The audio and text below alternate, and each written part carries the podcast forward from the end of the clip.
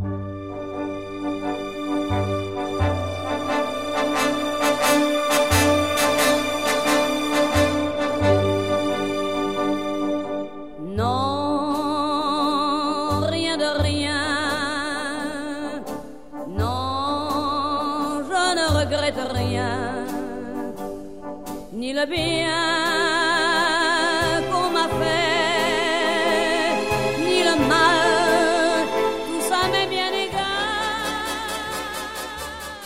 Welcome to Jodorowsky, a podcast devoted to the life and work of actor, writer, poet, playwright, novelist, editor, comics writer, musician, puppeteer, mime, painter, and so much more, including director Alejandro Jodorowsky. I'm Doug Tilley. On this episode, we're looking at what is supposed to be Jodorowsky's post Santa Sangre triumph, but turned into one of his biggest disappointments, starring Peter O'Toole, Omar Sharif, and Christopher Lee. It's 1990's The Rainbow Thief. Joining me on this journey are two wonderful co-hosts. First up is my usual collaborator on Cinema Smorgasbord podcast. It's the Dina to my Prince Malegre, Liam O'Donnell. How you doing today, Liam?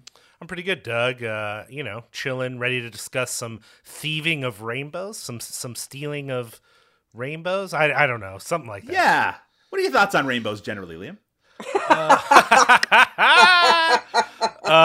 I I'm a fan. Let's let's Great. say that. That sounds good. You know, you have a child, a young child, Liam. I do. I do. and what like the I sometimes connect in my brain the idea, the concept of a rainbow as almost like having a childlike wonder to it. Does does your young daughter has she had an opportunity to see a rainbow, experience that in person? Uh, that's a good question. Actually, I think she's only seen one rainbow, and she was relatively young at the time. So I bet Uh-huh. if you asked her now, she wouldn't remember. As far as like like cartoon rainbows, she doesn't care unless there's unicorns attached. She loves unicorns, but she's kind of um not that interested in rainbows. I was just thinking how funny it would be if I just talked to you about rainbows for like a half hour. right. Well, then, well, and, and, and then I was like, I was like, so he's gonna make a turn with the rainbows. He, he, he could turn towards the positive, i.e., as a symbol of you know uh, LGBTQ rights. That would be great. Or Right. he could go to it uh, to a symbol of God saying, "I won't kill you with a flood next time. I'll use something else." uh, floods will come a little bit later in this episode. Uh-huh, Uh, with, uh-huh. with us, as always, on Jodorowsky is our mutual Uncle Rudolph, the wonderful writer director Julia Marchese. How are you doing today, Julia? Oh, I get to be Uncle Rudolph. I feel Yeah. very honored. I feel great. I get to wake up and talk about Jodorowsky. That makes me so happy. It makes me happy to have you here. And you know what else made me happy, Julia? Getting to see the teaser for your upcoming film, I Know What You Need, which we've been talking about for a long time. Uh, it, it, you know, uh, it, you've been very open about, you know, it's a process. We, we were there at the beginning for the crowdfunding, for the filming portion. We've been there all the way through. Now there's something that people are actually seeing in the world. I know it's been a little while at this point, as of the point that we're recording this. How do you feel about people's response to the I Know What You Need teaser? It got great response. I was sure really did. happy. Um, I so it, it's made it to look like an after school special Mm-hmm. uh, bumper. The concept for the film is after school special meets kind of like Brian De Palma esque stuff, uh, and it, I got nothing but positive responses, which is great because I always brace myself when I release anything online that I'm going to get some trolls. And I never fucking do. I'm so lucky. Like I got nothing. I got not one. And I was like, wow, that's fantastic. So I felt really good about that. Did you guys like it? I loved it. And in fact, I just rewatched it again before we started recording because I wanted to make sure that it was fresh in my memory. I think I'm so excited to see the final version. I, I really think, you know, sometimes uh, it, this is not a comment on you at all, Julia, but I used to write a lot about uh, micro budget and ultra low budget filmmaking. And uh, and I know that, you know, you didn't weren't working with a huge budget here, but you always wonder, well, what it's, you know, when I was picturing it in my mind, is it going to look low budget? Is it going to look cheap? I know that's a, a loaded word, but it just looks so polished and nice, and and it really seems to fulfill the promise of of the material, which is exactly what anyone who would have seen it would want. Yeah, I'm really excited to check it out. Thank you. Well, it's now uh, gone out to be uh, starting submissions to film festivals. So Wow. now it's just a waiting game to see where, if, if, where it gets in. Um, Ellie, and as far as rainbows, can I talk about rainbows for a second? Oh, please! I want to hear your thoughts on rainbows. Because I got a rainbow story that I need to impart. is that, uh, Excellent. I there I went to Iceland a few years ago. Okay. There's a place called Gullfoss, which is this giant waterfall where there is a permanent rainbow. So the crazy thing about it is it's really huge because it's like it ends like w- there. So you can walk past it and turn around and see the back of the rainbow, right? which is fucking amazing. That is amazing. Before we get into any announcements, we would be remiss if we didn't start by offering our condolences to the entire Jodorowsky family and extended family over the tragic passing of Axel Cristobal Jodorowsky on the 15th of September. I know it took all of us uh, it was a shock. It was by a huge surprise. We talked a lot about Cristobal on our most recent episode, specifically on Santa Sangre. Uh, was a gifted performer, and his death um, appeared to take many uh, by surprise. He had a lot of upcoming dates for his touring, and and uh, the psychomagic that he does was uh, was still being scheduled. He posted very regularly on social media. Uh, at the time of this recording, I don't believe that the cause of death has been officially announced. I know there's been some uh, um, some some thoughts that people have had in regards to it. He was only 57 years of age. I just wanted just to talk about it. I don't want to put a pallor on the entire episode, but it was definitely something that we had to mention. Uh, Julie, I know that it was a, a, huge surprise to you. I think I may have been the one who unfortunately uh, told you the bad news about uh, Cristobal it was I yeah I mean you know especially because we just watched Santa Sangre and we were, you know both all of us were talking about how incandescent he is on screen mm-hmm. you know how he gives a performance that seems beyond what a performance can be uh, so I think that it's fantastic that we have that always to look at you know uh, with him and I think that's something when uh, a film actor dies that you know there is this sadness but then there's also this well they're immortal forever in doing what they're doing. So that's kind of a nice thing about it. But you know he's so young. And then of course to think about uh, now alejandro is that now he's lost two of his sons yeah. uh, and, to, and to watch that as a father. And you know i think he's talked about how much Teo's death affected him, and now I can only imagine. Uh, so I just feel, you know, very sad. And yes, my of course my condolences to the Jodorowsky family. It's always very sad when uh, someone of such uh, talent and, and promise is taken away. We uh, we're going to talk a little bit later about an episode of a Jonathan Ross program that was focused on Alejandro uh, from around 1990 or so, around the time that they were, he was filming The Rainbow Thief, which we're going to be talking about today. And in that, uh, they have an interview with Cristobal talking about his performance in Santa Sangre, and I have to say I got a little emotional watching it, just seeing him so young and so alive, and and it just you know he it really so kind happy. of yeah he and it just really crystallized uh, my feelings on the subject. On the day that he passed, um, Alejandro had been posting on his own social media about how sad he was and how distressed, and I didn't realize what it was connected to. I thought it might have been a family friend or something like that. When I discovered what the actual cause was, boy, it was uh, it was it was a really very very sad day. I'm glad that we at least had have had a chance to talk about Santa Sangre in a way that was very celebratory and very uh, positive about Cristobal's contributions and his acting and his physical performance in particular. Uh, but if you uh, want to hear our thoughts on that, please check out our Santa Sangre episode, which was the one immediately before this. Liam, any thoughts on on now the late Cristobal Jodorowsky? I mean, my brain sort of did a little bit of uh, what Julia mentioned, which is I immediately went to the passing of his brother, and mm. again that was on our minds because of covering Santa Sangre and and uh, that being the one uh, performance from his brother, and uh, that even came up in some of the supplemental stuff that we read and watched for this episode uh, was the mention of the passing of his brother. So, um, you know, yeah, no father no no parent wants to lose a child at all and to have lost two i mean it is a testament to uh, Alejandro's like you know advanced age, of course, but also uh, to me, and I guess everyone has different perspectives on this, but I think to us probably fifty seven is it's just too young. You know, yeah. it's just it's just it to you know uh, uh it, it feels tragic not just because of his talent and and all the things he had going on but also just you know at that age it's it's you know it, it's a surprise. It's not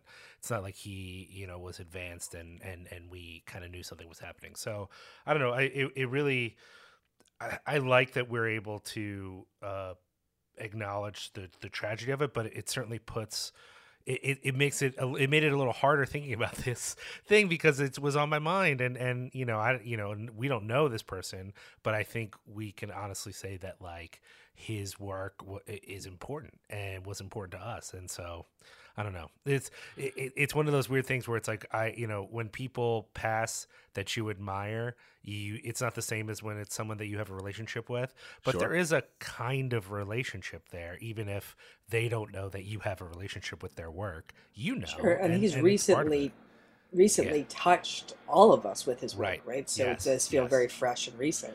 Yeah. We're also at a very interesting portion of Alejandro Jodorowsky's career, which is that after the film that we're going to be talking about today, he will not make a film for many, many years. And in that intervening time, when we're going to be doing some episodes about comics and things like that, we're probably going to be talking about his sons a little bit more. And it'll be, you know, it will certainly color our view of of uh, talking about Cristobal in particular. But uh, that's something that we'll we'll have to be thinking about going forward. Uh, if there's any other news about that, certainly you can find that on our social media. But I've been putting some uh, some clips up, including the clip, um, the one that was most notable for me from the Jonathan Ross program, is up on our uh, Cinema Smorgasbord social media, as well as as my favorite clip from Santa Sangre, where he's playing the piano with his mother in that film. But uh, yeah, very very sad. Let's get into some announcements. There have been some big news in the Jodorowsky world uh, over the last few months since we uh, recorded last. Starting with our favorite subject, the crypto bros who bought a copy of the Jodorowsky's Dune Bible, Spice Oh. DAO. Yeah, Forgot our about favorite these people. mothers. well, if anyone predicted from the very beginning, just just to give a quick summary, these were uh, a, a cryptocurrency collective uh, got together and bought a copy of the Bible, the uh, the collection of uh, storyboards and design elements, everything that had been put together for Jodorowsky's Dune project in the late seventies. They bought a copy of it for over a million dollars.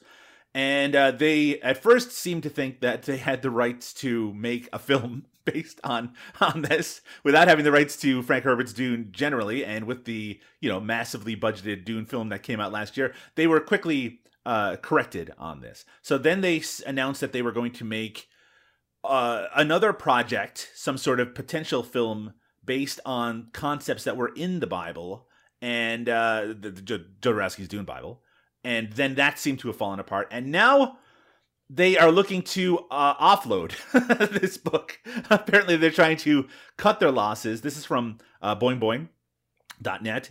The cryptocurrency collective built around a copy of Alejandro Jodorowsky's Dune script Bible will no longer be a collective and is trying to sell its Dune Bible. Spice DAO, short for Decentralized Autonomous Organization, recently began Redemption Phase 1 a fundamental shift in its direction. After a series of setbacks and an ambitious plan for crypto powered media studio, the group is letting people who hold the Spice token cash out by withdrawing their money for the group's uh, from the group's treasury. So they're currently looking to sell the Bible, the the Dune Bible. Uh, I don't see many people willing to spend a million dollars uh, or even anything around that, as we've mentioned on several of our episodes. And Julia, you certainly brought this to our attention as well. Um, most of the content that's in that is now publicly available. It's been collected in several places. Uh, it would be very cool to own that particular piece of history, and I think it still has significant value as just a kind of a collector's piece. But as something that is meant to then create more money for you, I don't see it as a major investment. Any thoughts on that at all, Julia? I, I, these guys, uh, what the fuck do they know about anything? I don't know, man. Like, it seems like they don't know what they're doing, and I, I don't know. I have no opinion because I, what do I know about cryptocurrency? I don't know zero. Like, if you, if you, if you are crypto people who, I, I don't know, it's, it, it kind of short circuits my brain because I shouldn't be talking about cryptocurrency and Jodorowsky in the same sentence. It seems wrong. like, it seems to go against what he stands for a little bit. So, Well, I don't know if you heard about that recently launched David Bowie NFTs. So I mean, you No. know, he's the late David Bowie is in the crypto market, uh, unbeknownst to him. Uh, sadly Ah. enough, I know. I mean, I, I'm in the same boat as you for the most part. I will say that my my general knowledge of crypto, cryptocurrency is around the idea of it being a risky investment, which seems to have been played out in this particular scenario. Uh, Liam, any thoughts on uh, the the this crypto group and whether you're looking to make uh, maybe a purchase of this uh, Jodorowsky's Dune Bible? Oh man, fuck all of this. like I I mean I if we go back way way way back, way way way back to the original sort of germ of an idea that began this question around cryptocurrency, I think th- the the germ of an idea I get I get where it comes from, which is like sure, of course, absolutely. basing all of our currency on the systems that they're based on, which are, by the way, complicated and difficult to understand in and of themselves, is maybe a bad idea. What if we could develop uh, different ways of, of currency? And, but A, using the blockchain technology for that doesn't actually make as much sense as people pretend it does. Like there's some real problems there. And B, the whole thing almost immediately was taken over by grifters and con men, and none of which are good at cybersecurity because there's, you know, regardless of whether this whole thing is a waste of time or not, many people have lost billions of dollars because all the i mean almost immediately people developed banks for these things which is against the whole point. Sure, and then those course. banks all got robbed because none of them had good enough cybersecurity. So like all this seems like is a way to launder money that is not secure. You'd be better off just buying actual art and laundering your money that way. To any you know to any of our listeners that are arms dealers or drug or drug dealers out there just buy real art and that's a better way to launder your money than than this when I don't understand something, uh, when I try, I try to follow my nose on it, and if all the worst people I know are really into something, Yes. then it's probably not something I'm going to be into myself. Right, fair, That's just my fair. general thoughts on that idea. Hey, if you have um, uh, opposing thoughts, please let us know over at cinemasmorgasbord.com. For those who've been waiting for the best possible physical version of Jodorowsky's Incal trilogy of graphic novels, which, which we've talked about uh, at length on a previous episode, on August 9th of this year, the deluxe hardcover edition of Final Incal was released via the Humanoids uh, publishing company. Um, and that leads into something that I'm a little bit surprised to be saying. I don't know if I even mentioned it out loud on the most recent episode. I might have, which is that I started to feel a little unsure about the fact that uh, the Taika Waititi uh, adaptation of The Call, which we announced several episodes back, I hadn't heard any news about it for a while. Uh, Taika has lots of projects in development, many, many projects. Uh, his Thor movie, it seemed kind of like a stopgap uh, between him, you know, doing um, more personal projects. He has so much TV work, including an adaptation of Terry Gilliam's Time Bandits that he's working on at the moment. No fucking way, really? Oh yeah, they just announced a bunch of the casting just this past week. Uh, so he, so there's so much that he's doing right now. I felt like the Incal was put on the back burner. Well, I guess I was wrong because on July 26th on Instagram we were treated to an image. Uh, Liam, describe this image for people who are not looking at it at this moment, which would be probably anyone listening. well, uh, we've got Taika, we've got uh, Jermaine. Uh, what is Jermaine's last name? I it's don't know. Clements. I Clements. Clements. Yeah. Uh, uh, uh, on either side of our man Alejandro, holding a copy, a French copy, it looks like, of the Incal, uh, and they just look like a cute bunch of guys hanging Yeah. out. That would be the best coffee date ever. Is these three these three gentle folks talking talking your ear off? I, I would love that. I, I don't think I've ever seen Jodorowsky look as happy as he does in this particular image, which uh, gives me a lot of hope. Actually, I hope maybe that it was starting to fade a little bit. Yeah, so it's Taika, it's Jermaine Clement, who is a, a usual collaborator on on uh, Taika's films, and of course uh, was ha- one half of Flight of the Conchords, still is, I suppose. Um, and so apparently things are moving along. They have been meeting, uh, having discussions in regards to it. But as I mentioned, yeah, not only is Taika Waititi currently connected to the Time Bandit TV series. He has a Star Wars film that is supposed to be in development. Uh, he's supposed to be involved in the live action version of Akira. The Incal is on the sheet, right? It's one of those projects, but when you're a big director, you usually line up four or five just because whatever one comes to fruition is the one that you'll do first. But at the very least, it looks like the Incal is still is still in the works. What do you think, Julia? Stoked. I'm stoked as well. You know, Julia, Yeah. I don't know if you notice, over the past few months, it feels like public perception of Taika Waititi has taken a bit of a negative turn, uh, particularly in the marketing for the Thor film. It just felt like people were feeling very negative. Maybe it was because the reviews for that particular film weren't very strong anyway. What, do you think about Taika Waititi? I love Taika Waititi. Uh, I am not a Marvel person, so I have Mhm. not seen his Marvel movies, so that does not uh, factor into my opinion of that man. Uh, he's I like that he's he he reminds me a little bit like the I think the ultimate combination for me is goofy plus sexy, and I feel like he does that really well. Like he's super fucking hot, but he's also really really goofy, which I love about him. Also incredibly talented director, writer, etc. Um, and I've actually personally met him in person, and I could say that he's very very lovely and smells nice. I also think that he's the kind of person who, because he he is so invested in comedy in a lot of his work, even though not all of his work is comedic, that he he has kind of a comedic sensibility that comes through in a lot of his interviews, which I think some people interpret as being non-serious, like that he's not serious about his work when he's made work that I think is has been very very good and very serious at the same time. I'm just I I'm, did- I'm really please. I did have an interesting, uh, uh, com- brief conversation with his girlfriend when I met him, and uh, it was right after he won his Oscar. And Right. she said that the weird thing about it was, she's like, everybody, because we were in LA, she's like, everybody wants something from him. Right. Everybody he talks to, like, it's not just we're being friendly. It's like, what can you do for me? Right. And she said it's so different because they're from New Zealand, right? Where there's Mhm. not going to be that at all. Um, so I think he's probably been on a very interesting career path, and he continues to be on the upward momentum. Right. Right. Yeah, absolutely. That's a really interesting insight. Actually, I, hmm. th- that is that is one that I bet a lot of people feel if they come from a bit of a smaller place and is are suddenly exposed on such a wide level in Hollywood. Uh, Liam, any thoughts on Taika before we uh, we move on? Yeah, I mean, um, I understand some of the pushback on the Thor movie, only in that, like, I I think, um, it was a it was not a good adaptation choice i think for him. I think Gorr the god butcher as a as a series of stories from thor is like the rare turn for thor that it got really dark and really intense and that was not the movie that we got. The movie we got was mostly funsies. Uh, but there was also complaints about the movie that it did make some pretty intense tonal shifts. But right. to me that's Taika Waititi. Like yeah, yeah, yeah. the only time the tonal shifts from him as a director have gone a little too far for me was Jojo Rabbit. Uh, I just felt like the the thing we all know if you've seen the movie, you know exactly what I mean. Uh, that was a bit much for me. It was a little too much, but it didn't ruin the movie. I just thought I, I don't think I needed that the that bit of storytelling. Right. But I didn't think, oh, this doesn't make sense. This isn't what he would do.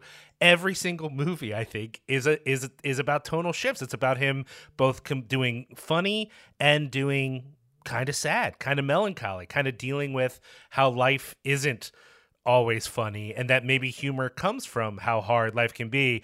And in the end, all of his movies seem to also relate to this idea of the power of love against a very dark, sad, uh, violent world. And like, awesome. I love that. So some of the people I think who were really bummed on th- this new Thor movie just don't actually like him as a director as much as they thought they did. Right. It's because, funny hearing you hearing you, know, you describe those those elements of his career, which you're right, they're very consistent across a lot of his work it makes him seem actually even more perfect for the Incal as one hundred percent. I'm more excited for him to do this after seeing Thor, even though I understand why people who saw this newer Thor movie didn't like it.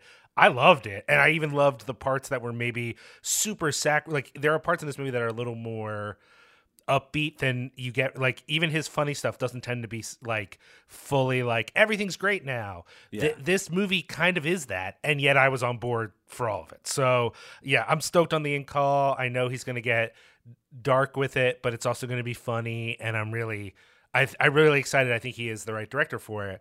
Um, at the same time, am I ready for him to be done making Marvel movies? Yeah, I you know I, I I'm not sick of Marvel, but I do think like you know, most directors I think should do like two movies and get out and move on with their lives. Honestly, it it, it is interesting to see him go from an Academy Award winning film back into the Marvel thing. It did kind of feel sometimes in interviews that it was uh, the um, that it was a commitment that he had to make and had to complete and maybe maybe maybe it was maybe it wasn't but uh, anyway this is not a taika waititi focused podcast that we'll be talking about him a lot in the future as well i've joked a little bit on recent episodes about how strange it is to talk about alejandro jodorowsky in the context of social media but the fact is he has embraced it massively. He tweets, he posts on Facebook every single day for the most part. We even talked about before when he announced that, you know, he had to take a break from it for a little while. Uh, and his Instagram and his wife's Instagram are very interesting as a way to kind of keep up on where he is in his life. And one of the things that his wife often posts is are like these little comedic films that they make together. Well, they're they're not even really films; they're like sketches of him being a little bit silly, doing a little bit of mime in public. I really can't recommend them enough. I'm going to actually link them in the show notes today so you can check them out themselves. Even with the recent tragedies uh, that that he has encountered, there's a lot of joy in just seeing him, you know, be a little silly, be a little light, and also just realizing, you know, he's 93 years old. The rather volatile version of Jodorowsky is probably still in there. In fact, we I think we, I suspect it still is, but uh, he he's just he softened in my own image a lot in recent years. And I want to end off our announcements at the beginning of this episode with an image that was recently posted to his Instagram. Uh, it's a picture of uh, Jodorowsky resting with his cat, his beloved cat Dulce. This is from September 25th, just 10 days after the death of Cristobal. This is a translated caption, so it may not be um, exact. Today, Sunday, a day of rest, my cat Dulce and I, plus Pascalita, taking the photo. We are very sad. Tomorrow, Monday, I will try to find a smile to write for you. Um, I'm uh I really love his social media. I I find it actually very enlightening and very interesting. I'm a skeptic and a cynic at heart, so uh seeing a lot of these like one line, two line, uh, inspiring messages. Sometimes I take them, I scoff a little at them, but I have to say I found them very enriching lately. Uh, I just want to get both of your thoughts on this image before we move on to the Rainbow Thief, starting with you, Julia. Who doesn't like a cute Jodorowsky? You don't get Yeah. that very often. I always, uh, when he's uh, silly, it makes me happy because uh, a lot of like when I think of him and his work, he seems really intense. But he he does bring both. He does bring both the intensity and the silliness to his work, which I appreciate. He posted a, a video, a short video recently where he was going through a revolving door where he's going into it and he's he's being like mock angry. He's like ah, ah," and then coming around when he comes out, he's like expressive and cartoonishly happy at the same time. Just very bizarre, but also very cute and kind of adorable at the same time. I don't ever want to infantilize him as an artist because his work does struggle with so many kind of darker things, but it is something that I really think there's value in keeping up on. Liam, any thoughts on this image?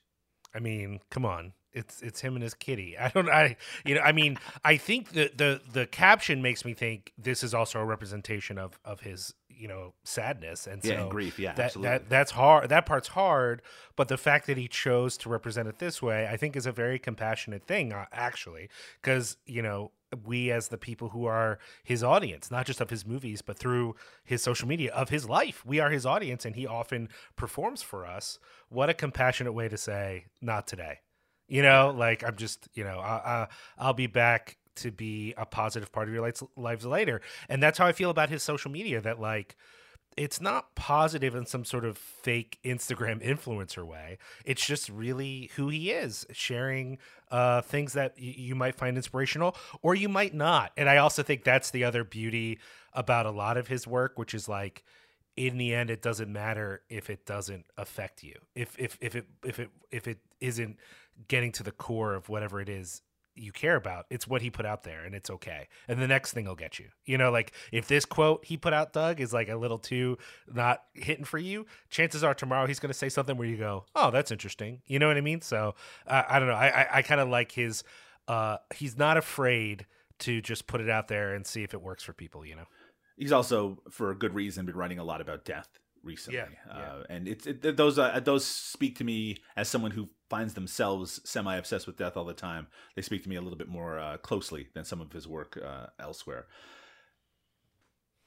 Julia, Liam, we are here to talk about 1990's The Rainbow Thief, a very unique movie, a one that is probably even compared to to Tusk, one of the more underwritten about, under spoken about films in the entire filmography entire filmography of Alejandro Jodorowsky. It is one of two of his films that he has entirely disowned. He does not speak about it for the most part. When he's asked about it in interviews, he is not at all positive.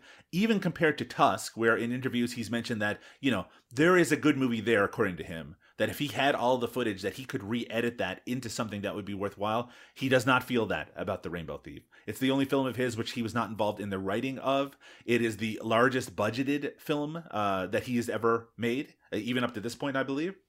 And so I want to talk a little bit about how this movie came to be before we take a little break and we start talking about it proper. I think the big key to this is Alexander Salkind, the producer, the mega producer, who I know best as the producer of the Superman films, the original Superman films with Christopher Reeve.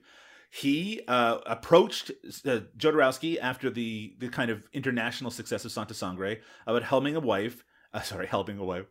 sorry about uh, directing a film that his wife, Berta Dominguez D, wrote about an eccentric heir to a massive fortune who befriends a thief as they live underground in the sewers and await word for the heir to receive his fortune. The story itself didn't appeal to Jodorowsky, but as we saw in uh, in the little bits from that Jonathan Ross uh, uh, documentary uh, or in some of his interviews, he just really wanted.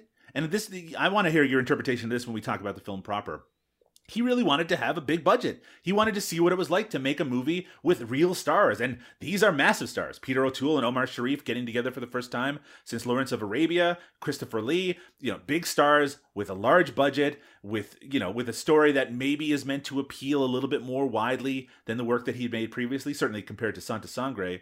And then he started making it. and uh, what he found was that he was getting calls every day, making sure that he did not deviate from the script, making sure that he did not add violence to it. This was not meant to be a violent movie. He had handcuffs on him for the entire time. Uh, despite having a nice time working with Peter O'Toole and Omar Sharif, as well as getting Christopher Lee in the film, he was unhappy with making it because he had no input on what to do or say visually, and any attempt to create any humor or anything whimsical would feel forced and uninspired, and he would be uh, squabbling with the producer all the time um, and and it just it was not a positive experience. And not only was it not a positive experience even though it did have a premiere in 1990 in london it uh, had a very short theatrical window and ended up going straight to video in the united states. And i just want to talk just quickly about the video cover of the rainbow thief which i have a picture of at the beginning of our outline here uh, Julia, could you describe this cover for me? Uh, it's very saccharine looking. Uh, It Mhm. looks almost like a Hallmark kind of movie. Very much so. with uh, uh, we got Peter O'Toole and Sher- Omar Sharif grinning those those grins right at us. Looking, it looks like showing that to someone and saying this is a Jodorowsky movie. Like it does not compute. Those things do not come together. That cover, whoever designed that cover, no, you did a terrible job. A terrible job.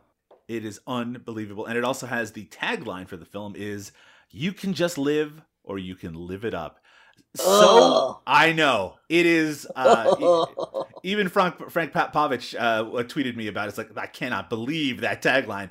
Uh, it's certainly isn't reflective of the movie, but uh, it would be hard to make an image maybe totally reflective of the movie that it's about. But boy, it just looks like something. I think it's meant really just to show, hey, we have Omar Sharif, we have Peter O'Toole. You like Lawrence of Arabia? You remember those people? They're together in this, and that's it. No mention of Jodorowsky. No mention of the the kind of wild visual style, which really is on display here.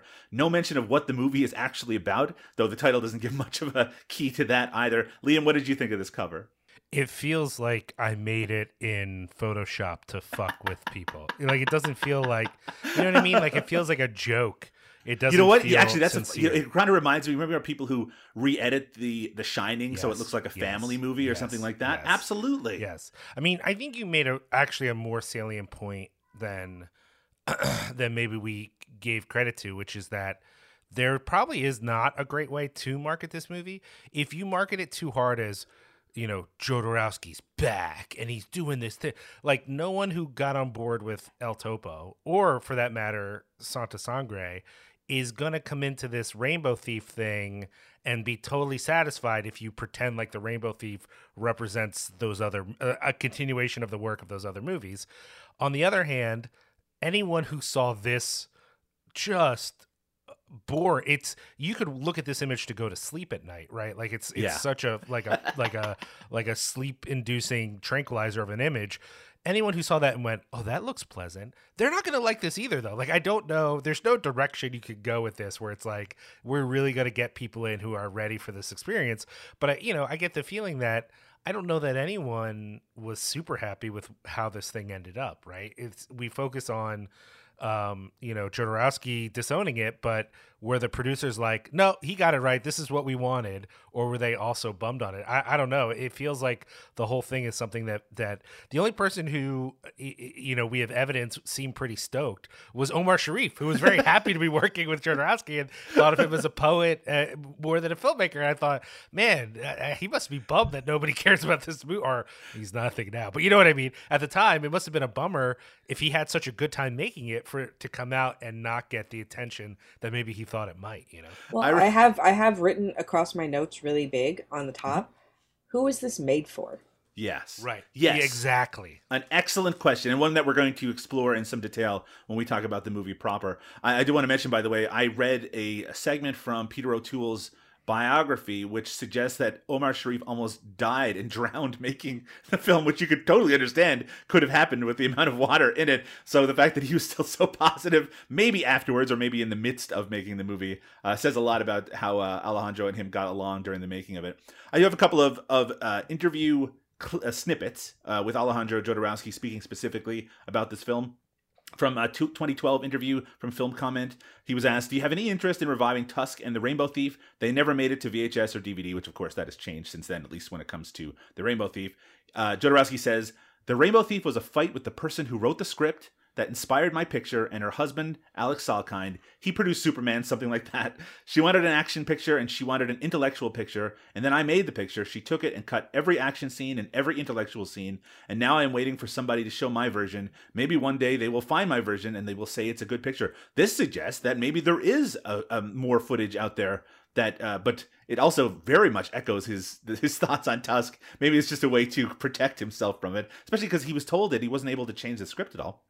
And uh, they followed up. The interviewer says, "But currently there are no plans to reissue them." He says, "I don't know, maybe because now my pictures are selling and I became some kind of business. I hope they will do it. But when I was shooting, I wanted to know how a big picture was made. The photographer with a big staff. I wanted to learn about the industry, you know, and it was terrible for me."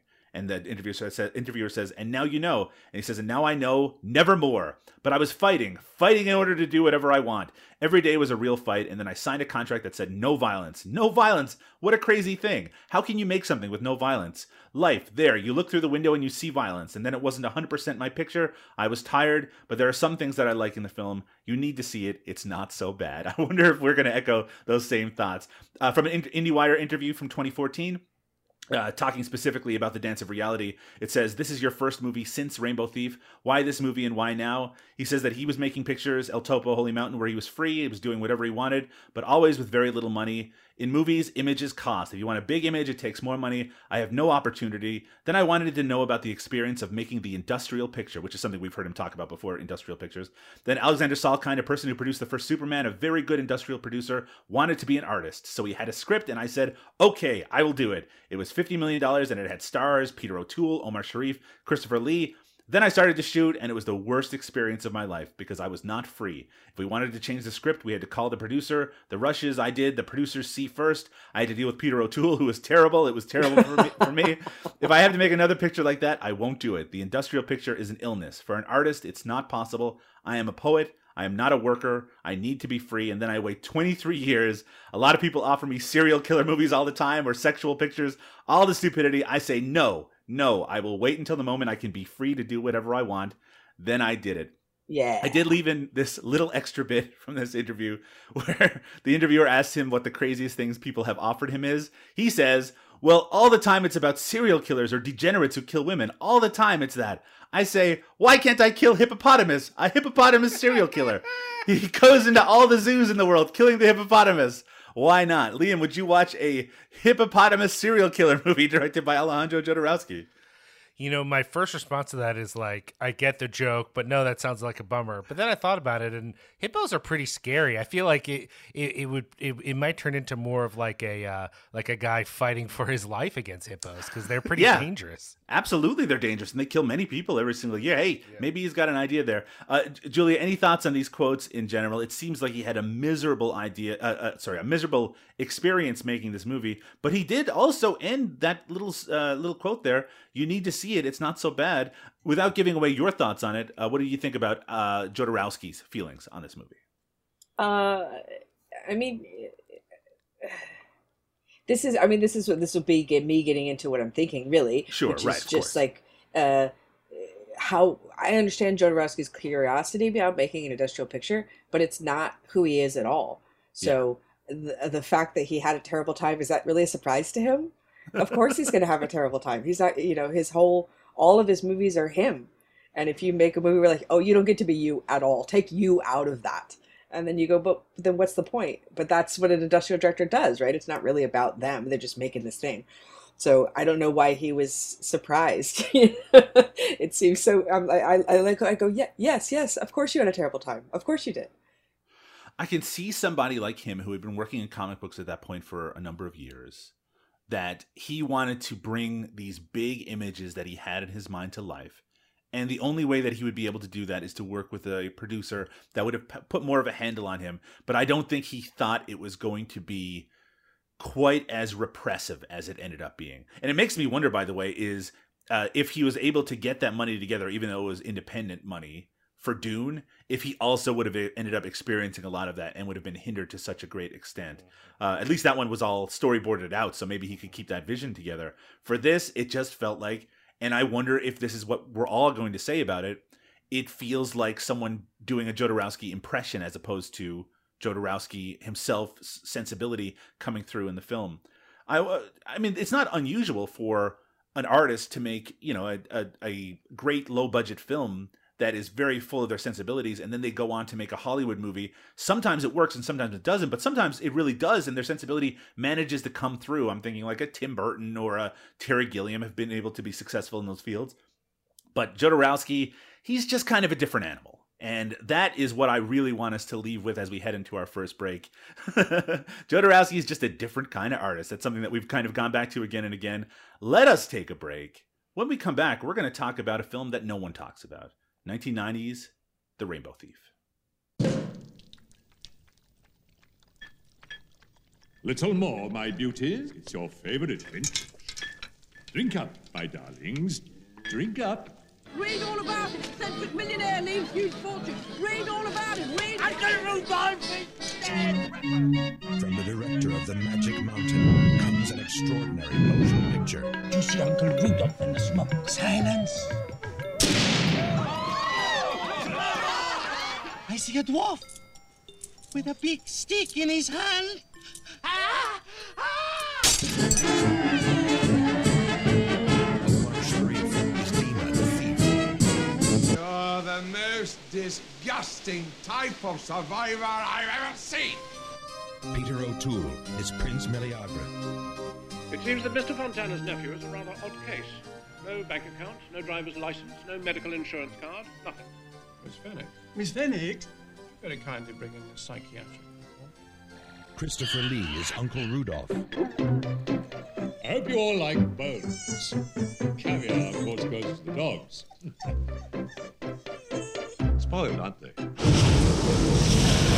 You lied. Making a sucker out of me when you knew all the time your uncle wouldn't leave you a cent. My God, what I want is some real live flesh. Ron, ring up Madame Rainbow and tell her to send over some of her gun.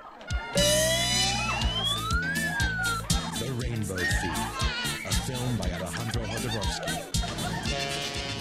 A petty crook in search of the cliched pot of gold at the end of the rainbow hopes to cash in by befriending the heir to a huge fortune. That's sort of the plot of 1990's The Rainbow Thief, also sometimes uh, credited as 1994's The Rainbow Thief because it didn't get a release, um, a kind of a wide release until 1994. Directed, of course, by the great Alejandro Jodorowsky. Written, as we've already mentioned, by Berta Dominguez D, the partner of Alexander Salkind uh, from his from 1946 until his death in 1997. I d- don't mean to suggest that she wasn't a qualified actress and writer in her own right. Uh, she contributed to a number of films. She actually plays Tiger Lily in the film as well. She uh, uh, helped write Where Is Parsifal from 1984 and 1981's Maya, which she also acted in. Produced by Alexander Salkind.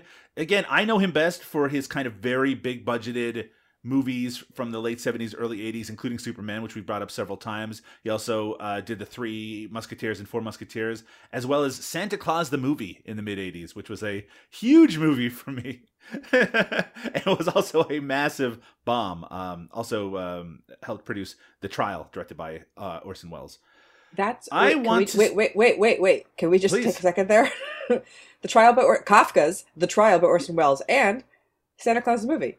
And That's Santa Claus the movie. Hey, you know what? He contained multitudes, and one of those multitudes was wanting his wife's uh, script to be turned into a movie directed by Alejandro Jodorowsky. He snapped his fingers, and if by magic, it occurred. And the result was 1990's The Rainbow Thief. Now, I'm going to get both of your general thoughts on this movie, but before we get into what did you think, I want to ask you the question that seems to be the only question people ask about this movie, which is what went wrong? And this time I'm going to start with you, Liam. What went wrong? Why did this turn into a disaster? That's a good question, Doug. And I I, I knew you were going to ask it.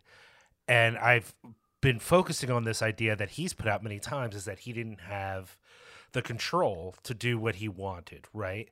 But I also wonder if because when we see the footage, we're going to talk about this later, but we see the Yes. footage of him on set from that John Ross piece that we're going to talk about later on he seems pretty stoked to be there and he complains a little bit, but for the most part, he's just excited to be doing this thing. I wonder if he thought that despite the limitations placed on him, he could still make something that was as meaningful as his prior work and that in the end he couldn't get there with the material because eh, not just the lack of violence, which he brings up a few times. I don't know that he has to rely on violence per se. I'm not really sure where violence would necessarily fit into this There picture. and there Right. there i- there is violence in this movie. Right. Yes. Yes. There is. There is some, but it, that this idea that he couldn't do the the gore or whatever, I don't think that's. I don't think that's real. I do think what's real is, to me, uh, when when we earlier on, not the one you just read, but earlier on, you read a kind of a description of what the movie was about, and I think abstracted far enough, there are things here that have connected to other things that Jodorowsky sort of cares about to me. That there's like aspects of class and meaning and what it, means to be human and, and those sorts of things. And I just don't think the film has any of those moments really despite being tied into questions around what it matters to to be a human you know and and this cast of weird characters um it- doesn't feel like there's that Jodorowsky infusion of whether it's tarot or mythology or whatever it is it it, it kind of lacks while the visual language I think is there where uh clips of this really do feel like like him um the material never quite gets to that thoughtful place. It also for me at least it never gets to the grotesquerie either. That that that a lot of the other films there's both this like meditation on all kinds of sources of meaning and also utter uh, uh, uh, fascination with these like over the top uh grotesque things and and I don't think that's in this movie at all honestly hmm Interesting. Yeah. Well, let's we'll, we'll we'll dig into that a little bit more. I want to get your thoughts as well, Julia. Maybe the question it can go both ways: is what went wrong, and or did anything go wrong? What did you think? It did, why did this movie turn out to be a disaster, Julia? Because the script's terrible. There you go. Yeah, I I think think I think you hit the nail on the head. I think that's, that's, really it. the problem. Why he would read that script and be like, "This is the one." I don't know. I, I got nothing. I don't know what it's trying to say. I don't know. It, it seems in some ways to be kind of this thing for children, but then it's obviously not for children at all Right. because you got topless Right. ladies in lingerie. So like, I don't know who because it's. I mean, I like that man, and I'm going to give him the benefit of the doubt, right? I'm gonna I'm gonna try to like this movie as much as I will because I love Jodorowsky, but I got I don't who is why why this i don't understand and I, I you know the the i understand wanting to try a big you know a big budget and trying this big movie but why this one i don't i don't get it it it is kind of a question that even in those interview segments doesn't really get answered. He he says I wanted to make an industrial film, uh, industrial picture, like a large budgeted movie, but he didn't say really why this one. He must have figured that the wife of the producer making it was going to mean that he would be a little more restricted even than if it was just some other script taken off a shelf. I'd love to learn more about how that process happened. Maybe it was just because it would have been the easiest path for him having a larger budget. He knew Alexander Salkind really wanted to make it, and so this was the, the script that was. And the script does have a lot of unusual elements that seem, at least on the surface, to be rather Jodorowskian. And I mean, we know how movies come together. Maybe Peter O'Toole got attached and Omar Sharif got attached, and suddenly, hey, it was just a clear path for him to make this movie. I want to say up front, before we get into our general thoughts, that I like The Rainbow Thief as a movie. Outside of, of this podcast, just watching it, there's a lot that I liked specifically in the first 20 minutes and the last 20 minutes. Everything in between feels like a mess, but sometimes a visually a visually interesting mess. But I don't think it's a terrible movie, and I don't even think it's a bad movie in the way that some people might think Tusk was a bad movie. It doesn't seem as confused. That said, and this is pointing to what you were saying, Liam, the script is really really bad. Actually, it's what both of you were saying. The script is really bad, but also there's a hint in that in that interview with Jodorowsky that that maybe this isn't the script. This isn't everything that was filmed. Maybe it was all taken apart. Because doesn't it kind of feel like that first 20 minutes is very disconnected from the rest of the movie? Don't you expect the family and all that having to do with the will, that's all going to come up again? But then it doesn't really come up at all until the final 20 minutes. This movie just feels very disconnected. And because of that disconnect, I had trouble trying to figure out what it was trying to say. And that is always a dangerous thing to, to do when it comes to the films of Alejandro Jodorowsky. What is it trying to say? Except this movie is a little bit, actually, a lot more straightforward than those other movies. So let let us try to keep in the back of our minds what do we think the overall message of this movie is because at the, those last few moments where Omar Sharif is taking that dog out of the water, it's telling us something. Let's go back to that in just a little bit. But before we do any of that, let's talk about our general thoughts. Starting with you, Julia, what did you think of the Rainbow Thief? Uh, I'm okay. So uh, I'm gonna jump ahead just slightly, just because this will this will go to my point. Please. There there's one scene in this movie that I will describe to you that you will make make you want to watch this movie. Right. We got Christopher Lee as an eccentric millionaire who is in this giant room with like six giant Great Danes, and he's riding this turtle shaped cowhide covered robot with a saddle that's making these robot noises, and there's jukebox playing, and he's playing crashing cymbals, and he looks really happy. And that scene, I was like, this, this is what I've paid for. This is what I want. That one scene alone, I'm like, sold, worth it for the for that. The rest of the movie, downhill. That's, I mean, well, we, we, I mean, we got some ladies, we got some topless ladies in lingerie. After that, downhill. That's all. That was the best part of the movie, 100%. And that was the most Jodorowsky part of that movie. I was like, I watched that scene, I was like, yep. And I'm sure Jodorowsky explained it to Christopher Lee. This is what you'll be doing. Christopher Lee was like, okay, sounds great. So, I I mean, beyond that, I'm like, eh, I don't care about any of the characters very much. Everyone seems like an asshole. Yes. I don't know if I'm supposed to like people because I sure don't. Like, you open with Omar Sharif sharing, eating a dead raw fish out of the water, sharing it with a rat. Yeah. I'm like, is that supposed to make me like this character? Because I just think you're disgusting. I don't understand. Would he ever have any sort of redeeming qualities? I don't know. We'll get there. Maybe maybe it's in his relation to uh, creatures as opposed to people, but that's something. Yeah, maybe we'll get there. I, I do want to say that segment that you were mentioning with Christopher Lee that happens in the first twenty minutes of the film. If what you want out of this movie is, boy, I wonder what it would be like if Jodorowsky filmed Christopher Lee doing all sorts of weird stuff. Well, you get that. You are absolutely rewarded. Christopher Lee seems like he's having a ball.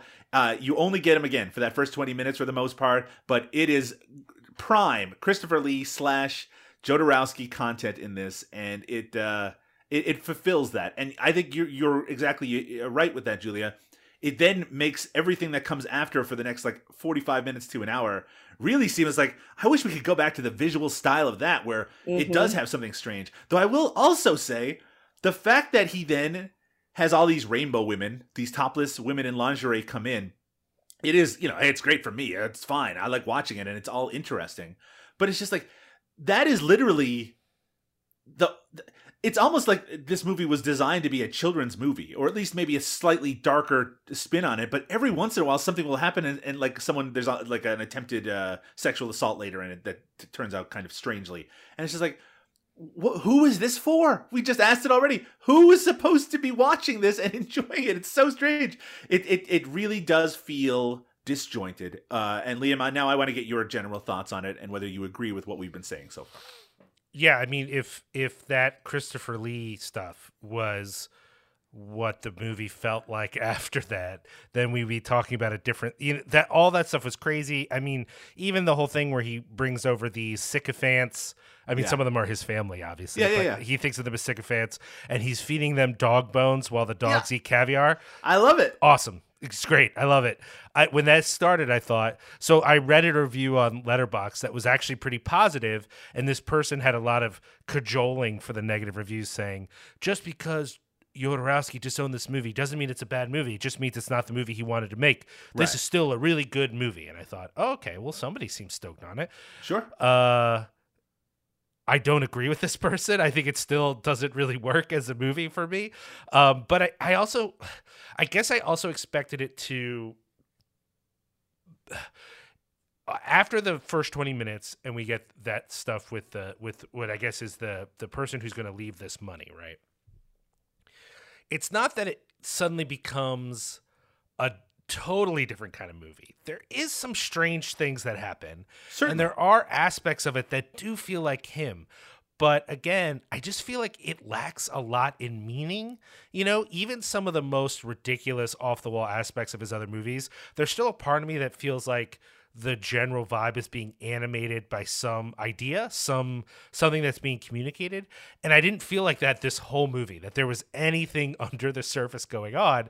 And I found myself thinking a lot about how I really, really like uh, the Omar Sharif po- performance in this film. Right, right, and I right. keep thinking, why is he doing this? Like, what is like? He's out there, he's doing his thing. I like what he's doing, but I don't know what it matters because it's like there nothing is happening that I care about. There's nothing like moving me forward in this thing. Uh, I you know I don't really like the Peter O'Toole stuff. It's just sort of like weird. I mean, I I kind of enjoy the the dog is real outside of the sewer and he's not real in the sewer. That's kind of funny. But don't know if that's necessarily my interpretation of it, but please. what is do. ha- okay? What's going on with the dog then? I don't well, it- understand. it- it's the difficulty is that when they were going into the sewer initially, the dog ended up getting lost, and Peter O'Toole, being an eccentric, basically turned a puppet into like he created a dog puppet as a Oh. replacement. They mentioned it a few times, and then the dog at the end isn't supposed to be the same puppet. It's supposed to be that oh he had been wandering around the sewers for years, and then then just now happened he to come out, out. at the end. Oh, f- I honestly that. thought that it was like the taxidermied actual dog. That he Okay, had well- like scooped out the insides of that dog and made Yeah, I him a kind of thought something like that was going on. That it was like dead, but then came alive. It would have made a lot more sense if there was a scene where we saw the dog get lost initially. We see them trying to force the dog into a um, uh, manhole, and but we never see them and like get into it. So then they just tell us about it afterwards. Yeah, so it's If, a little I'm, bit. if I'm being my least generous, what I want to say is I find the Holy Mountain more narratively interesting than this movie, which is yes. which is a bummer. You don't because, say. because there's almost no narrative in the Holy Mountain, and this is a film that is almost entirely narrative with just some weird bits. But I just don't care about it. And then you know, even if the narrative isn't that gripping, well, maybe there's like really off the wall imagery, or there's like a philosophical uh, issue at stake that we're exploring. And I didn't feel any of that, man. It just felt like kind of a waste of time. But do I think it's like uh, the worst thing ever? No, it's not. It's not terrible. I just don't know who watching this movie would would be like, "Oh, that was really great. I really enjoyed my experience." I don't know. Who, I don't know who, what audience is going to be pleased with this experience. You know, I want the movie I wanted because I mean I think Christopher Lee's character is living. If you have that much money, that's the ideal life you're living. Like he's really. It doesn't Yeah. get better than does that, anything? right? Yeah, yeah, yeah. and and and for me you have this incredible van that pulls up full of women in roy g biv colored lingerie that was i was like that's a fucking premise. What about these ladies? I want to i want to like pivot this storyline. Let's just talk about them. What is their life like? That seems way more interesting than anything happening in this movie because the rainbow girls holy fuck what's going on with that? I think the setup makes so much sense, right? Where you have this extremely eccentric old man who's a rich, you know, uh, uh, uh, uh, you know, wealthy person has these terrible uh, potential heirs, family members who hate him and despise him, and then he has one like nephew who is also equally eccentric in his life. And the idea is that they're going to scheme and try to keep this nephew from getting the money. We've seen variations on this in many movies previously, and that's what it seems like it's setting up. And then it's 45 minutes in the sewers. then it's just, you know, and, and mostly with Omar Sharif. Peter O'Toole really doesn't have a lot to do in this movie. And I guess maybe that is partially because of his difficulty working with Jodorowsky. And I'd love to hear more about that. There's not much detail. oh my I god can if i could watch a fight between peter o'toole and jodorowsky luscious I mean, Peter O'Toole, of course, is is notorious one of the you know a, a, a drinker and a rogue, and particularly in the 1970s, he got into a lot of trouble. Um, it, it- so it would have been interesting to see. But this is the Omar Sharif show for the most part, and I'm I find myself between both of you in regards to my thoughts on this performance.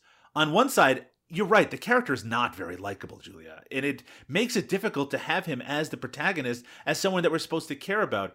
On the other side, I love the the the sequences of him like going out and stealing and running away and stealing more and just like living in this this way. Like the, some of those if you were to edit the highlights of this movie together into like a 20 minute package it would look like a Jodorowsky movie and it would look more expensive and visually fascinating than almost any of his other movies or at least as much so. Like there's a part where he's they have these huge crowd scenes where where Omar Sharif is running around and stealing as he's going and stealing food and I think those sequences are absolutely magnificent this movie, by the way, was shot in Poland, uh, and it has this kind of otherworldly, out of time look to it. It's hard to tell when it's supposed to necessarily take place. Uh, you would think that with with what you're seeing, that it would be like you know early 1900s but then at the end of the movie there's some elements that make it look a little bit more modern and so you know it kind of has that fairy tale feel to it so the idea of then putting like very adult elements into it it just makes it very confusing outside of the character uh, of Omar Sharif, uh, and maybe even the the knowledge that Peter O'Toole was difficult in this. Uh, were any of the performances? And again, when I talk about the performances, there aren't a lot that really stick out because there aren't a lot of characters that have much depth. But going to you, Julia, what are the performances that you most enjoyed or disliked in this film? I really can't. besides Christopher, besides Christopher Lee, I can't. I don't really. There's no one really. Like the bartender was kind of cool, but other than that, because like I don't. You say you like Omar Sharif's performance. I find it kind of obnoxious. I can see honestly. Like it's it, like he's you know his face is all kind of twisted around and he's got this kind of weird run and I you know I, I think he's tr- I don't trying to be that. I- cartoonish but I don't like I don't like it. I like the physical performance, I think, more than anything else. I just, just it is considering that he was getting up there. He really kind of throws himself into the role, and maybe it's one that I respect more than like. Uh, you did bring up Ian Dury as the uh, as the bartender, the late Ian Dury from Ian Dury and the Blockheads. He shows up. He's fun, right? You know, he, he, he has a fun relationship with Omar Sharif.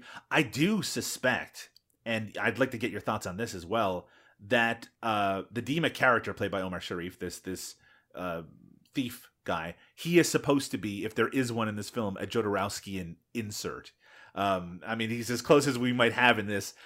I do think Jodorowsky thinks that he's lovable, even if it doesn't really come through. Maybe it's because he's supposed to make an evolution throughout the movie. We make a, we see him make a somewhat selfless decision near the very end, but we also know that his motivation for much of it is the idea that he is basically working away for this eccentric uh, heir to a millionaire with the idea that he's going to get a portion of this money when the when the millionaire actually dies because he's currently in a coma. Do you know what it reminds me of?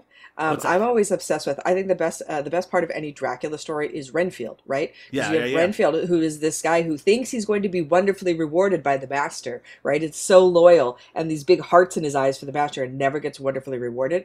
It reminded me a little bit of that. Yeah, I, I could I could absolutely see that. Except in th- this particular case, because he doesn't have any kind of supernatural connection. When he realizes the money is not coming, his reaction I think is a pretty natural reaction, which is, "The hell with this guy! I'm out of here. I'm heading off into the sewers." By the way, Liam, that part where he's hiding from uh, some people who are like repairing the sewers, and a bunch of brown stuff falls on him. That's shit, right? There's shit falling on Omar Sharif's face. Yeah, apparently. Liam, what did you think of the performances in this movie? Um, I here's the thing. I, I actually see Julia's point a little bit. I agree with you, Doug, that it's a little more physical. I gotta say, on the scale of annoyance, though, I'll take Omar Sharif over the uh, Victrola guy. Oh, The I would like constant. I would No. like him if he wasn't just harping about the Victrola the entire movie. It's constant. I, what a, I mean, I get a running gag, but that's a running annoyance. It's like a constant test of are you going to finish this movie? Every time he shows up, I think, yeah, this podcast was a bad idea. I should turn this movie off I just can't with this motherfucker. He just won't shut the fuck up. Uh, Liam, just sticking with that for a moment. So that character, uh, there's a little person in the film, as there are in a lot of uh, Jodorowsky's films, um, and he's first introduced in a segment that I actually think is really fun, where there we have the Dima character played by Omar Sharif. He's going through this marketplace basically, and there's there's all these kind of uh, performers. It's very almost very Santa Sangre-ish to a certain extent. And then he he becomes obsessed with this this Victrola Victrola this this record player, which is part of a performance where someone is trying to sell some powder to get rid of bugs, and it's all about a potato bug. And uh, we see this little person who is involved with this, and uh, in the guise of trying to help this person after the end of the performance, Dima steals the Victrola, and this guy shows up for the rest of the movie, yelling and trying to beat up Dima, the character played by Omar Sharif, to get his Victrola back. Now, there's also a relationship between this little person and a giant who is seems to be obsessed with rocks. Like he keeps picking up rocks throughout the movie. Liam, what is your interpretation of that relationship? I didn't understand it. I mean, there's a lot of like um recurring moments and characters in this movie that I don't understand what's supposed to be going on.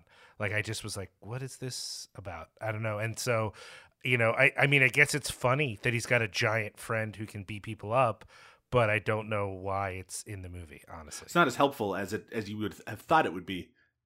You know how sometimes when people are mocking uh, Ingmar Bergman's films, and they'll just they'll do like a parody of it, and it'll just be people like staring into the camera and and just black and white images. Sometimes this movie feels like what if someone was trying to make a parody of Jodorowsky? There's a part where they encounter uh, this kind of older prostitute type woman, I guess, and she is beaten to death and she dies. She's like, I could never do death scenes. She was a performer in the past, and she dies. And I, I was left wondering, it's like, what was that supposed to mean? What is that supposed to represent? It doesn't seem to have any meaning in the context of the film. He as just a whole. needed it. He needed his violence. He got his violence. Yeah, it's there it is. very. I mean, for them to say there's no violence in it, there totally is. So I don't know what what he's going on about. I mean, think- it's blood. I, think, the- that's what. Uh. Sure. But I think the problem that I have with Dima, like for me, if you're a thief, like if you steal from the fat cats, I don't mind. Right. Like steal from them, right? But like to steal the record player, for like that guy need that man. That's his job. Like you're just fucking people over now at this level of or like stealing you- a chicken from a woman who could barely like walk down a flight of stairs. Yeah, like you're just being a there's a you know um, honor among thieves kind of thing where I'm like he's just doesn't seem to have any scruples at all, like just stealing from old women and people who need that money. It seems really cruel. Getting away from the performances for a second, uh, one of the reasons that Jodorowsky wanted to make this film was because he would have a larger budget to work with, and that budget I think is visible. This is definitely a more polished film than Santa Sangre. Uh, it seems to have, uh, sound for one thing. It seems like the performances are filmed; it's not post dubbed or anything like that. Um, what was there any visual style that particularly stuck out to you, Liam? I'm going to start with you. One of the things I mentioned in the in the notes that we're looking at here is that there are times in this movie that felt like, you know, I already mentioned like a Tim Burton transferring from making low, lower budgeted movies to higher budgeted ones and being able to keep his style somewhat intact. Uh, I was I thought oftentimes of Jean Pierre Jeunet, uh, the director of films like Delicatessen and Amelie. While watching this, I certainly thought of Terry Gilliam, particularly Fisher King era, which would this would have been near that era in terms of kind of transitioning that style into something a little more palatable. What did you think of Jodorowsky and how he handled that budget in this movie? you know, there's a couple of um, uh, larger sort of shots establishing this place where they're filming, um, and and especially this canal, I guess is what it is Sure. uh, that I really liked. And of course, we've already talked about it, but all of the strangeness uh, around this rich character, I really liked a lot of that after that, nothing. And, and maybe it was because I was too focused on trying to understand what this movie was even supposed to be uh, about to some extent. Uh, but I didn't really notice a lot. I mean, uh, it was very interesting in the John Ross thing we watched when they showed this like very fancy, fancy modern alleyway that he turned into like strewn with debris and having all these like criminals and and market people and stuff. Yeah, yeah, yeah. So I guess that aspect of kind of taking stuff that could feel more modern and familiar but turning it into something else is is is something that I I believe he could do and probably took a not insignificant part of the budget to transform some of these places into something else. But I don't know. There's there there weren't as even uh, uh, uh, maybe a handful, I would say at most or, or less, of images that felt kind of like striking in their own way and and not so much that I have like a ready list of like this moment was unbelievable. It's like no, I mean it, it, I guess it reminded me of him, but uh, I think your insight Doug that it, it it feels like a director of the time uh just being like I'm going to make something that kind of makes fun of you know Jodorowsky. It, it does it did, nothing about it for me felt like his signature style or anything like that, you know. I do think that there's a detail to the sets in this that Sure, are- yeah. you know it, it, that you can see the budget in that and i also mentioned before that i do enjoy the final 20 minutes of this film and that final 20 minutes involves a massive flood hitting this city and i will say that the way that they brought that to life in terms of the sheer amount of water on display rushing water and in a way that makes it seem dangerous I think that that is extremely effective, maybe to the point where it actually was dangerous, like too dangerous for some of these characters. But I do think that the scope of that is something that would have been difficult for Jodorowsky to pull off on a on a lower budget. How about you, Julia? Were there any visual moments that particularly stuck out to you? Not particularly beyond the Christopher Lee stuff. I think, yeah, the water stuff's impressive, uh, you know, and, and it made me realize, like, did did Peter O'Toole and Omar Sharif really re- read this script and realize that they're going to be down in a sewer in fucking water for a real long time? Because that doesn't sound fun, and I, I bet it wasn't fun after a while. Um, but, you know, to me, watching this big actiony flood sequence is so much less interesting than Holy Mountain. Like anything that he did, and it was so so much less money, right? But it's so more visually striking, and that has to do a lot with the set design and the costume design and making it look like this otherworldly thing. And this just doesn't feel like that. So it doesn't. There are some elements like you're like, oh, okay, well, there's a, a dwarf and a, and a giant that are friends. That makes sense. That's a very Jodorowsky thing, right? These are there's little bits of it, but visually, just kind of not terribly uh, unique. Julia, why is this movie called The Rainbow Thief? I have no fucking clue, man. I thought it was going to be about the Rainbow Girls, and I got really excited when they showed up, and I was like, hell yeah, he's going to steal some chicks. And then it just went in this whole different direction. So I don't know what, I don't know. He is a thief. He is a uh, thief. Uh, we find out that the. By the way, just to remind listeners, the Rainbow Girls are the girls that Christopher Lee invites over to his house. They all arrive in a big van. They're basically My a of- favorite part of the movie. they're, they're, they're all color coded, right? They they come in and, and you know they're they seem like a lot of fun to be totally honest. Uh, and then we find out at the very end of the movie that uh, that Christopher Lee's character has left all of his money to these women, uh, and and specifically for them to take care of his Dalmatians as well. Uh, so so maybe that's supposed to be it's like a little bit bit of a joke in that it's it's actually a spoiler built into the title. But um, hmm, I don't know. So shouldn't it, wouldn't it wouldn't it be the Rainbow Thieves then? If it's about the girls who were stealing the money? I mean, hey, you don't need to convince me that it doesn't make a lot of sense. Okay, all right. Well, then we have a sequel uh, to the Rainbow Thief, which is the Rainbow Thieves, which is about the Rainbow Girls and what they do with this money. See, this is all I want. I, you- I'd, I'd recommend tell? Jodorowsky do that as a comic book as opposed to a movie.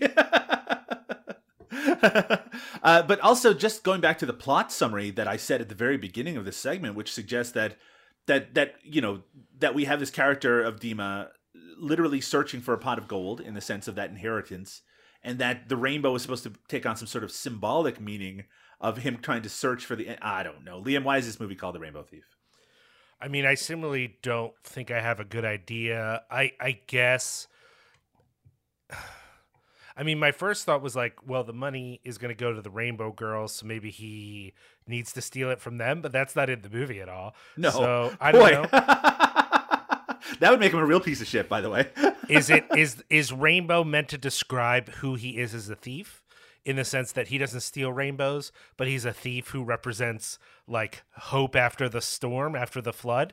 Again, rem- you know, if, if anyone is going to remind us, uh, granted, this was probably titled this before Jodorowsky got it, but if anyone was going to remind us that rainbows are actually a symbol of mass murder through flood, I feel like it would be Jodorowsky would be the one to be like, rainbows are very pretty. Remember in the Bible when, you know, so, uh, you know, I- I guess you could see it that way, but it that still doesn't actually make any sense for the movie itself. It- it So what feels- about he's like stealing other people's rainbows, right? Like the the woman who steals the chicken and the Victrola and stuff. Like he's Right. stealing their hopes and dreams. Well, How about I mean, that? honestly, like eh, again, this is another reach because he didn't write this script, but at some level, it feels like I could see Jodorowsky imagining this movie becoming about the change in the Dima character. That somehow Dima is gonna go through some sort of transformation, and since so many of his movies are about a transformation, but there doesn't seem to be that kind of transformation at all.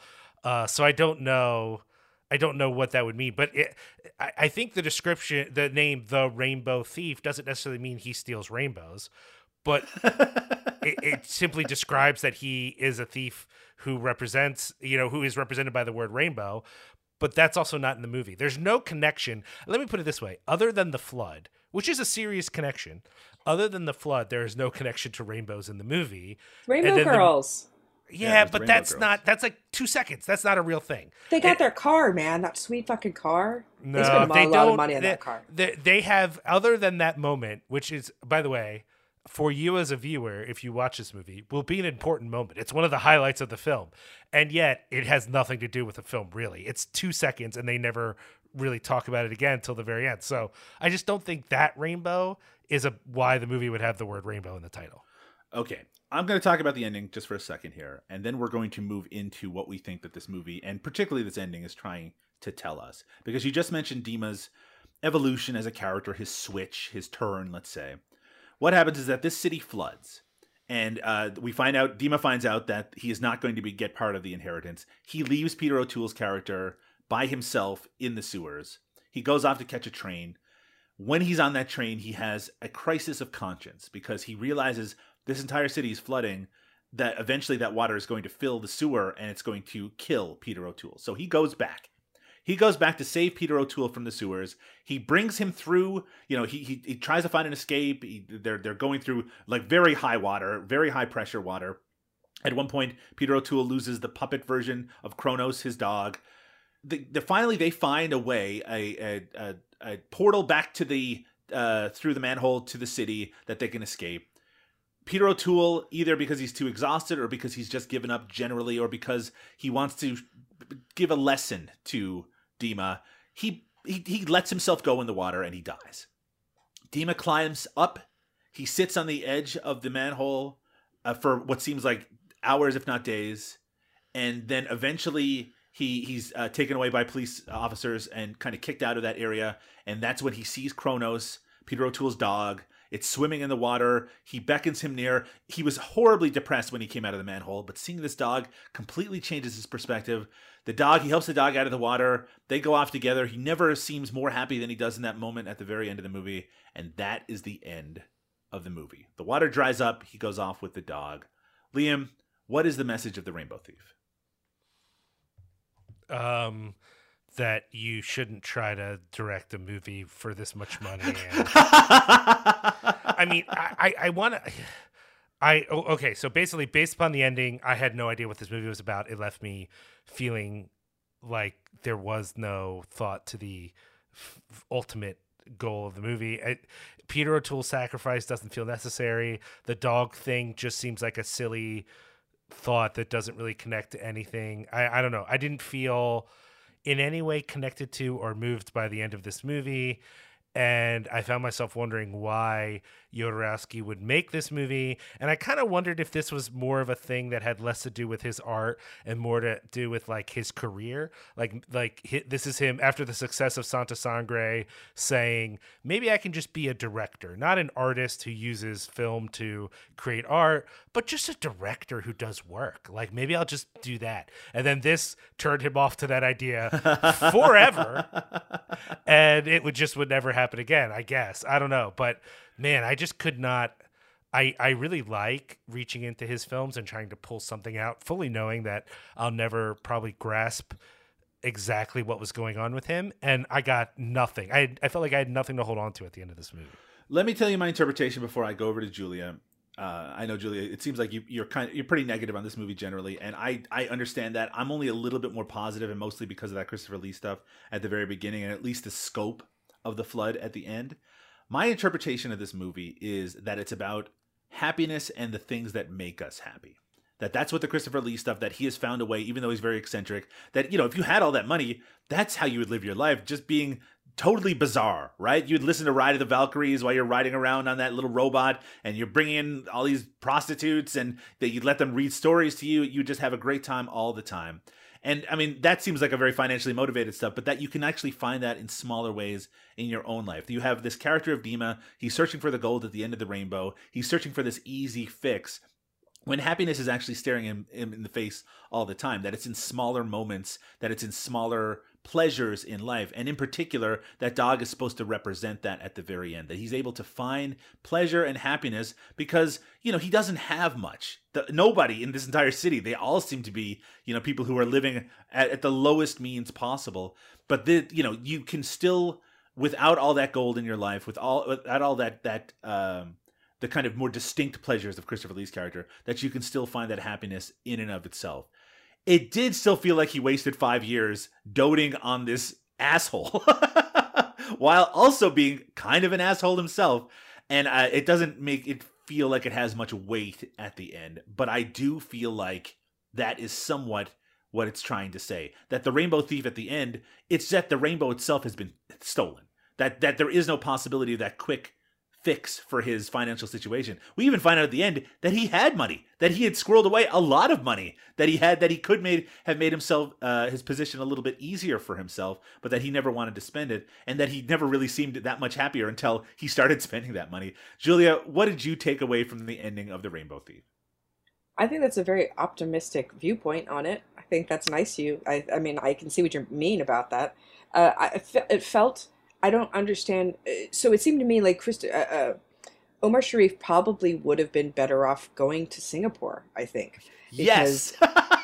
you know, then he gets away. He gets to start a new life. It doesn't seem like like life in Poland's all that great. Uh, and Peter O'Toole didn't care if he died, right? Like he seemed when he found him in the sewer when there's flooding and he's up in his little bed, like he seemed fine. If he was going to die, he didn't seem like he was going to be worried about it. So, and he ended up dying anyway. So it seemed like this kind of useless thing that it was supposed to be teaching him about, you know, saving this person, but in fact, it didn't matter anyway. Um, so I think he should have gone off to Singapore and like lived his own life. So I, I, you know, yeah, he's happy with the dog, and he has now he has a friend, and that was I think that was the thing that Kronos is going to be a better friend to him than Peter O'Toole was. So it's kind of a happy ending. Uh, but do I did it make me feel anything? No, I was just kind of happy it was over. I feel I, I feel bad saying that about any Jodorowsky movie because of course I want to you know support him, but I just don't feel anything for it really. I feel also that it kind of undercuts the idea of the evolution of the character because at the beginning he does share that fish with the rat, right? So you know he he's already realized that he can make those connections even if they can't make them with people. And at the end he's just doing the same thing again. Maybe it's all supposed to be a circle and maybe no one learns really anything from it as well. Or maybe at the very end we the the viewers of this film are the ones who just didn't learn anything. And uh and I feel a little bit bad about that because I always feel from the other Jodorowsky films that we've watched including Tusk and also the comics that we've read by him that I do have those takeaways. Even if those takeaways are a little inscrutable sometimes I feel like that there's a brain and a heart at the center of it and at least half of those things seem to be removed from the core of the Rainbow Thief I do It- think it- it's still please it is really just interesting to watch from a filmmaking standpoint, right? To to to try to discern what's wrong with it, and I do think that the editing is part of the problem. I Mm. feel like there there could be more.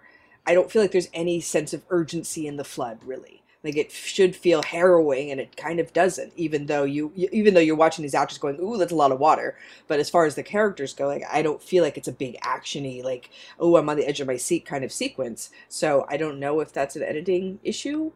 Even if there was a couple of scenes where there's a suggestion of some affection between Peter O'Toole and Omar Sharif, we get none of that whatsoever. We also don't see the development of their relationship at all. So it's at the end when when Peter O'Toole, you can call it, sacrifices himself when he when he dies. It, it, it doesn't feel like it has any oomph to it. All it feels like is like this guy did all this work to leave the train to come back and save your life, and not only do you not give a shit that you're just gonna die anyway. What was the whole point? I just don't really necessarily understand. Julia, any final thoughts on the Rainbow Thief? I it made me I don't know, it made me kind of sad. Uh it made me feel it because it feels kind of middle of the road, which is something that I feel like Jodorowsky should never feel like. Even if you don't like his films, I feel like they always make you feel something. There's always an impact, right? And there's always specifically images that you'll take away from those films and I feel like besides Christopher Lee, we don't really have that here. So I think you know whenever you know because you mentioned Tim Burton and and there is a, a you know Tim Burton doing his Edward Scissorhands and Beetlejuice is is amazing, but then he gets into Planet of the Apes and that kind of stuff, and like he Exactly. Yeah, yeah, loses absolutely. he loses himself, right? Where it's not Tim Burton anymore; it's just a director. For me, the the thing I love about directors is when you see a movie and you're like, this is a this is a Wes Anderson movie this is a Dario Argento movie. Like you can tell immediately that it's that person. And and I think having Jodorowsky has only really, besides Tusk, done his own work. So doing an adaptation, I feel like is changes. And I think that we're talking about these things where like the characters don't have a transformation, and like that's not Jodorowsky's fault. That's script's fault. So you know, blaming him for those kind of things, I think he did probably the best he could with what he had. But again, why he took this project on in the first place, I would rather watch a serial killer hippopotamus movie. Honestly, that sounds way more interesting. there is a, an alternate world where he didn't make the Rainbow Thief, that he did another project that may have also been a big budgeted project, and that was a success. And then you have a dozen more Jodorowsky movies over the next 20 years since then because the experience would have been so positive. The other element of sadness in what you were just saying is that this killed his love for filmmaking. This ended the for all intents and purposes, if only it's only really the this the confluence of the documentary and bringing people together, Jodorowsky's doing that documentary later on, that brought him back into making films again. But this for for uh, you know 15 years was the end of his directorial career. And it was because of this movie that it happened. And like that that's almost unforgivable above almost all other things. Liam your final thoughts on the rainbow thief and would you recommend it to others Oh, I certainly would not recommend it. Actually, um, I didn't hate it, but I think that that it, I did feel largely unaffected by it, and I and I kind of share some of Julia's sadness. Although, per, I'm not as convinced that a director who does have such a strong voice couldn't transition into doing movies that perhaps are less about their vision and more about them serving a larger sort of group thing or a specific script or something. I don't think that's in and of itself a bad idea. And I also think there are plenty of directors who I love who miss the mark for a couple movies and then come back on stride. So Absolutely. there's probably a world where this movie's bad, like it is, and maybe Jodorowsky comes back. But I, I really feel, I really wonder if there was a feeling of like, you know, it's important to remember it's not just a break between this movie and then the next. This movie was following another break because there was a break from Tusk to Santa Sangre. Absolutely. And I wonder to what extent um, he realizes that it's just easier for him, not just as a creator, right?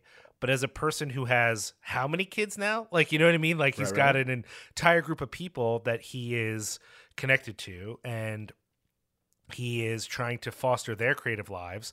And maybe it just makes sense that like you know he thought maybe doing a movie this big would mean he could start making more money. You know like some of the things that we read suggested that after tusk uh, he didn't just stop making movies that he you know moved to a position in his life where he was a little more secure financially before he started doing comic books you know? Um, and so like th- there's a feeling i wonder if this was not just about his creativity but about his career. And then what he realizes is that his creativity is far more important than whatever this re- represented for his career which i mean it didn't represent anything in the end because the movie's bad but if the movie had been good but he had had a bad experience making it he might have still made the same decision to stop making movies because it just seems like he didn't like this feeling he had where he's in charge in theory because he's the director, but he's not really in charge, right? And I think letting go of that was not what he wanted.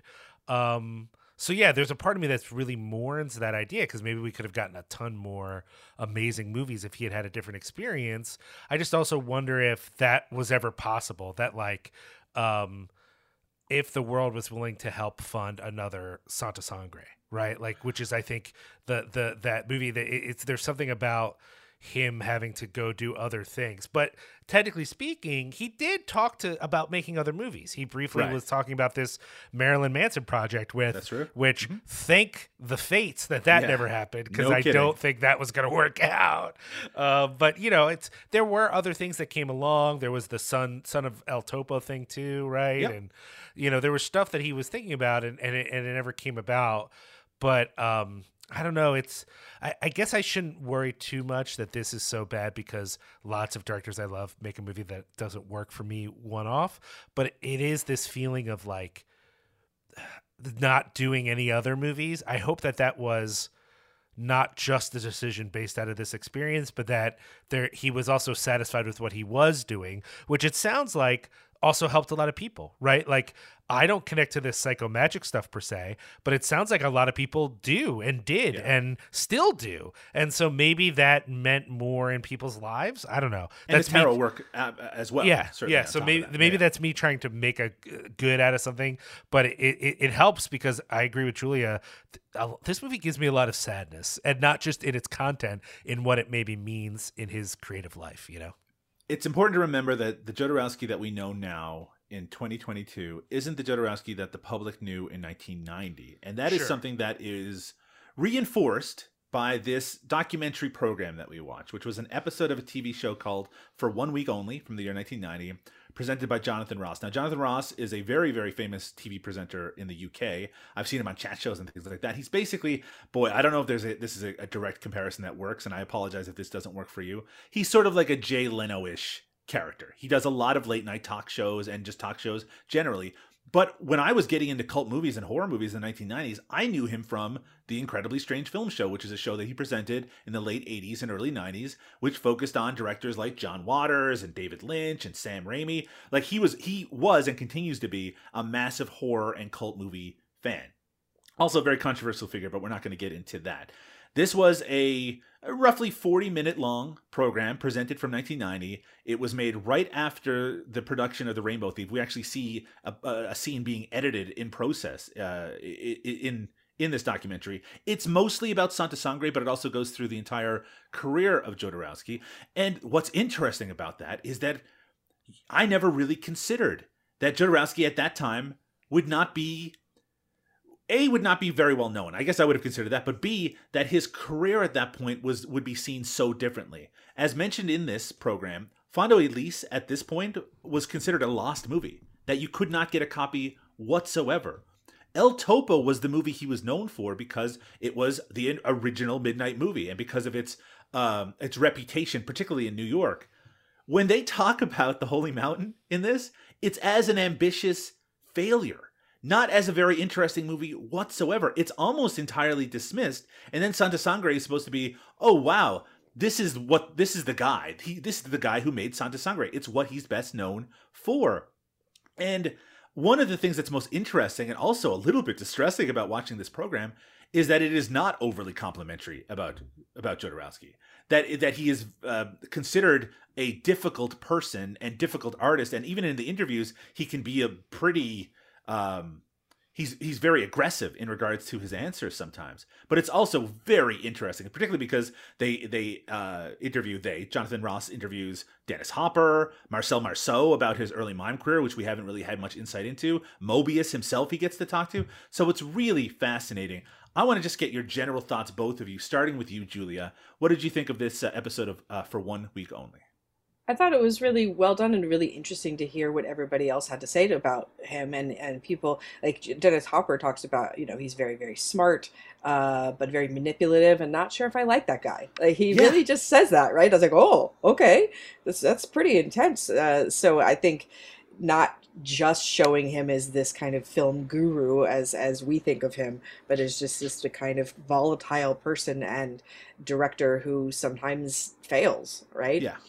Um, and I think just watching him, he, you know, I think he seems very casual in this and, and very open to answering any kind of question. And as we mentioned, uh, seeing Cristobal being so happy about his Santa Sangre success, uh, and and having watching him do his his hand movement stuff that Isn't he does, and looking Amazing. looking so happy about it. Like he just, you know, I, I think I always think of the Jodorowsky clown as very serious people, and I think to see them like smiling and happy is is joyous to me.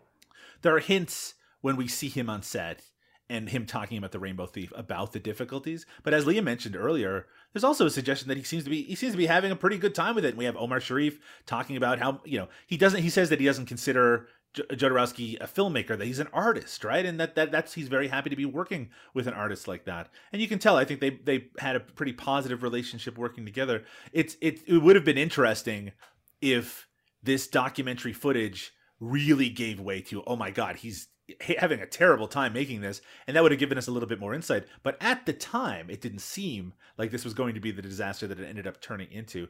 Liam, what did you think of this program? Yeah, I really appreciated the. I mean, it was well put together, but I also really appreciated the insight to what this program thought was necessary for people to know. Like this, yeah. I assume this functions as a way to introduce a lot of people who maybe don't know a lot about uh, Jodorowsky to sort of get them into caring about him. So it's interesting what they was chosen to be presented. And then I agree with you, Doug. I was really surprised to hear sort of a lukewarm take on Holy Mountain, which is for me such an important movie. Did you find really... it interesting that the El Topo producer kept calling it the Magic Mountain instead of the yes, Holy that was also very strange. yeah, I, I kept laughing, and also his whole thing is like it was too much. It was too much, and I'm like, I know so many people for whom that's the movie. Uh, that it, it's it's it, it was interesting to hear that, you know. Um, but I agree. And that, like, pe- and that people in New York at the time thought of it as a disappointment because Yeah. they, they a lot of them thought of El Topo as this life changing movie, and then they saw the Holy Mountain. It's like, oh, that's what this is. And even it feels like like even maybe Jonathan Ross agrees with that when they show the clip and stuff. It's almost like they're mocking it a little bit. Oh yeah, it really feels like they think uh, the vibe of the show is that. Well, this is you know, it, I, I don't. I think if it wasn't for Santa Sangre, he would not be doing this episode on Jodorowsky. Like I That's think right.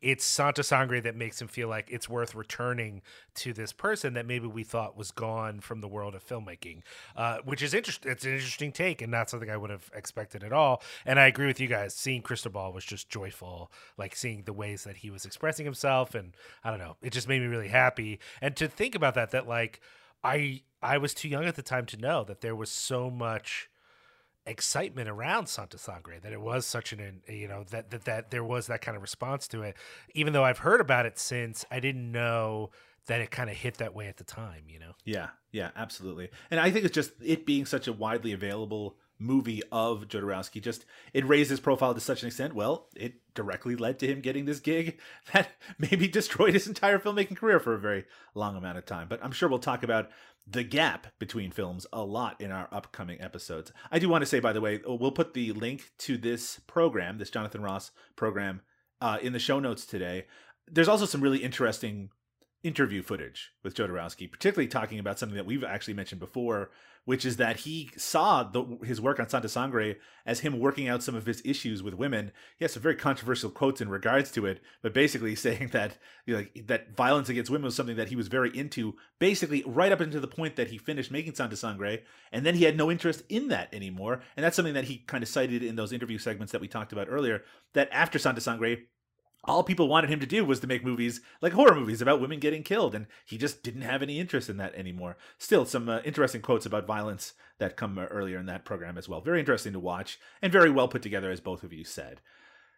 That's all i have to say about 1990's The Rainbow Thief. It is currently available to view in the United States on the Tubi streaming network. I think it may also be on Amazon Prime. I don't know that for sure, but it is commonly available. This is another movie in Jodorowsky's career where its uh, distribution has been very inconsistent. We're we, we're so lucky to live in a world where it's no problem these days to find Fando y Lis and El Topo and the Holy Mountain and Santa Sangre. But you know this is a this is someone's career that it's still kind of spotty. That Tusk is still not easily available. In fact, it's very difficult to find.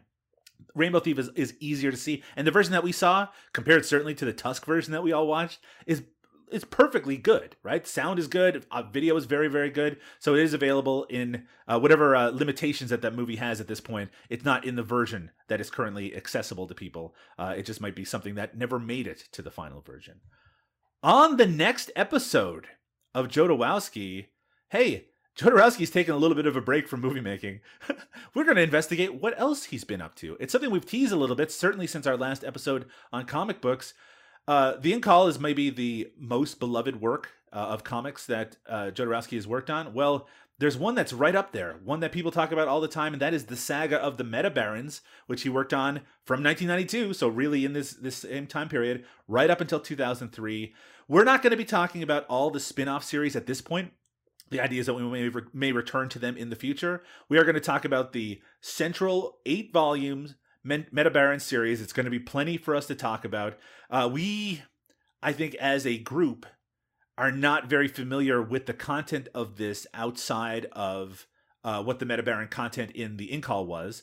The Metabarons, or the Saga of the Metabarons, is a science fiction comic series relating the history of a dynasty of perfect warriors known as the Metabarons. The Metabaron series was written by creator Alejandro Jodorowsky and illustrated by Argentinian artist Juan Giménez. Juan unfortunately passed away from COVID at the beginning of the pandemic, uh, but we're uh, certainly going to be talking about his artwork over the course of this episode as well. Julia, are you excited to dive into the Metabarons? Yeah, more comics to explore. It's just it's just exciting when it's a it's a whole new world, and for me to feel like I'm finally can say that I'm getting into comics a bit now, which has always Yeah. been a very very daunting thing to me since it's such a huge world, and to get into it via one of my favorite creators is delightful. So I'm just hoping that the art will be good, I've and I'm sure already- it will be. I, I, I've looked a little bit into it so far, and I have to say because we have you know reasonable concerns after our last episode, where some of the artwork and some of what we were reading was quite out there and a little difficult to follow. Uh, the artwork in here, the work that I've seen so far, has been absolutely outstanding and, Awesome. and can't wait. reminiscent of Moebius, while still being very very different in terms of style. So I'm looking forward to to ex- eh, to really experiencing that in some detail. And there's a lot of it to experience. Uh, Liam, uh, I, what are your thoughts on the Metabarons? We're basically giving it our all on the next episode.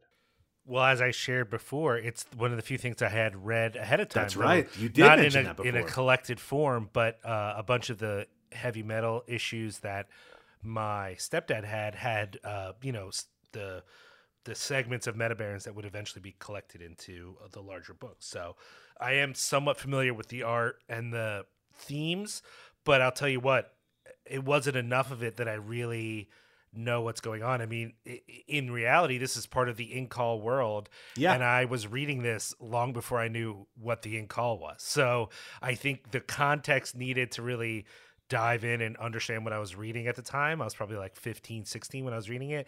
Uh, I didn't have it. So I think now, at knowing more about the larger context and also about uh, Jodorowsky as a writer, I'm, I'm I'm kind of excited and hoping that it's as good as I remember it. Because I remember at the time, even though I was only reading these shorter bits uh, in these issues, thinking it seemed really interesting and wanting to know more, but not having the resources at the time to just go buy a, a ton of heavy metals just to like yeah, catch yeah. up. You know. The scope of it seems absolutely massive. The series takes place over the course of several generations and chronicles the life of each of the five Metabarons. The stories depict a space opera reminiscent of Greek tragedy and heavily influenced by Frank Herbert's Dune novels. Jodorowsky had been in the early stages of making a Dune film in the 1970s. So, yeah, so more Dune influence, more of the ideas that he may have uh, been putting together for that film project uh, coming out in the Metabarons, which we will be going into in a lot of depth on the next episode of Jodorowsky. And I have to say, personally, very, very excited uh, about that. Julia, we already mentioned at the beginning of the show. Uh, you you've been extremely busy. You have some uh, screenings that are going to be coming up. I don't know if you can talk about any of those necessarily, but uh, what's going on with uh, your work in the world, and what's going on with I Know What You Need coming up in the near future. So it's just uh, waiting to hear from film so film festivals. Really, Right. is uh, what's happening with the with the film. Um, other than that, I have my podcast horror movie survival guide, which is still cruising along. We have a lot of great interviews and stuff. Uh, of course, it's October, so there's going to be a lot of delightful horror content coming out. Of course. Um, and uh, you know, I'm also going to be programming at the Somerville Theater uh, leading up to Halloween in Boston. If you want to come out, I will be there for that. And I'm programming uh, several double features of incredible, cool horror movies. So, what better way to spend Halloween than in a horror, watching horror movies in an audience? Uh, it's the best thing. It is. It is absolutely the best thing, and it's something that I'm hoping I get a little time to do before the end of this month. Uh, if you are a representative of a film festival, hey, you can reach out to Julia as well through her various social medias. Julia, where are you on Twitter? I am at Julia C. Marchese on Twitter, Facebook, Instagram, and TikTok. Yeah, and you people need to get to her and get that Yeah. movie out into the world so people can celebrate it and we can be celebrating it. And I can't wait to see it myself. I'm looking forward to it very much. As I mentioned again and again, Liam O'Donnell. I know you've been very busy recording podcasts, young man. Uh, where can people find your work and where can people find you online? Oh, well, of course, they can find uh, everything I'm working on over at cinepunx.com. That's C I N E P O N X.com. Uh, also, of course, the latest episodes of this podcast, as well as a whole family of podcasts, including Twitch of the Death Nerve, uh, The Carnage Report, Shameless Picture Show, Fat Girl Hacks, uh, The uh, Horror Business, bunch of stuff over there, uh, eh, eh, merch as well, and some writing. Uh, they can follow Cinepunx on social media uh, uh, at CINEPUNX on Facebook, Twitter, and Instagram. Uh, we're also going to be launching a Discord uh, soon. So if you're on Discord and you want to come in and talk to some like minded film freaks uh, and other people, we'd like that as well. Um, and we uh, have a Patreon for Cinepunx where we have finally been adding a bunch of new stuff. Me and Doug did uh, uh, uh, a conversation about the Misfits album Walk Among Us. We have a new one coming up relatively soon. Hopefully, we'll get that done. And then me and Josh from Cinepunx have been recording uh, some regular conversations and putting them up on the Patreon. So head on over to patreon.com backslash Cinepunx to check that out. And of course, if people are interested in the archive of the various things we've covered on Cinema Smorgasbord, whether that's uh, Jodorowsky or uh, Praising Kane or Carol Kane podcast, or uh, How Do You Do Fellow Kids or Steve Buscemi podcast, uh, whatever happened to Vic Diaz, our, our podcast exploring the career of Vic Diaz, a bunch of stuff we do. They can head on over to cinemasmorgasbord.com uh, to dive into that. There's It's all arranged by topic. If you are only interested in Eric Roberts, you can find all the Eric Roberts episodes. If you're only interested in uh, in our ep- uh, episodes exploring uh, film festivals, you can you can find those specifically. Yeah, you can find that over at cinemasmorgasbord.com or on Twitter at cinemasmorg. That's S M O R G. You can find Liam on Twitter at Liam Rules. That's R U L Z. And I'm on there as well at Doug underscore Tilley. That's T I L L E Y. Those, of course, are also linked over at cinemasmorgasbord.com. If you are enjoying what you're listening to, why don't you uh, uh, leave us a review on your podcast provider of choice, or why don't you just tell a friend? That's always the best way for other people to find out about Cinema Smorgasbord and Jodorowsky in specific. But for now, we need to take a break. We need to rest up a little bit through the remainder of October because soon we need to crack open these comic books and get a reading. Lots to do. On the next episode, the Metabarons Saga. Good night, everybody. Night night.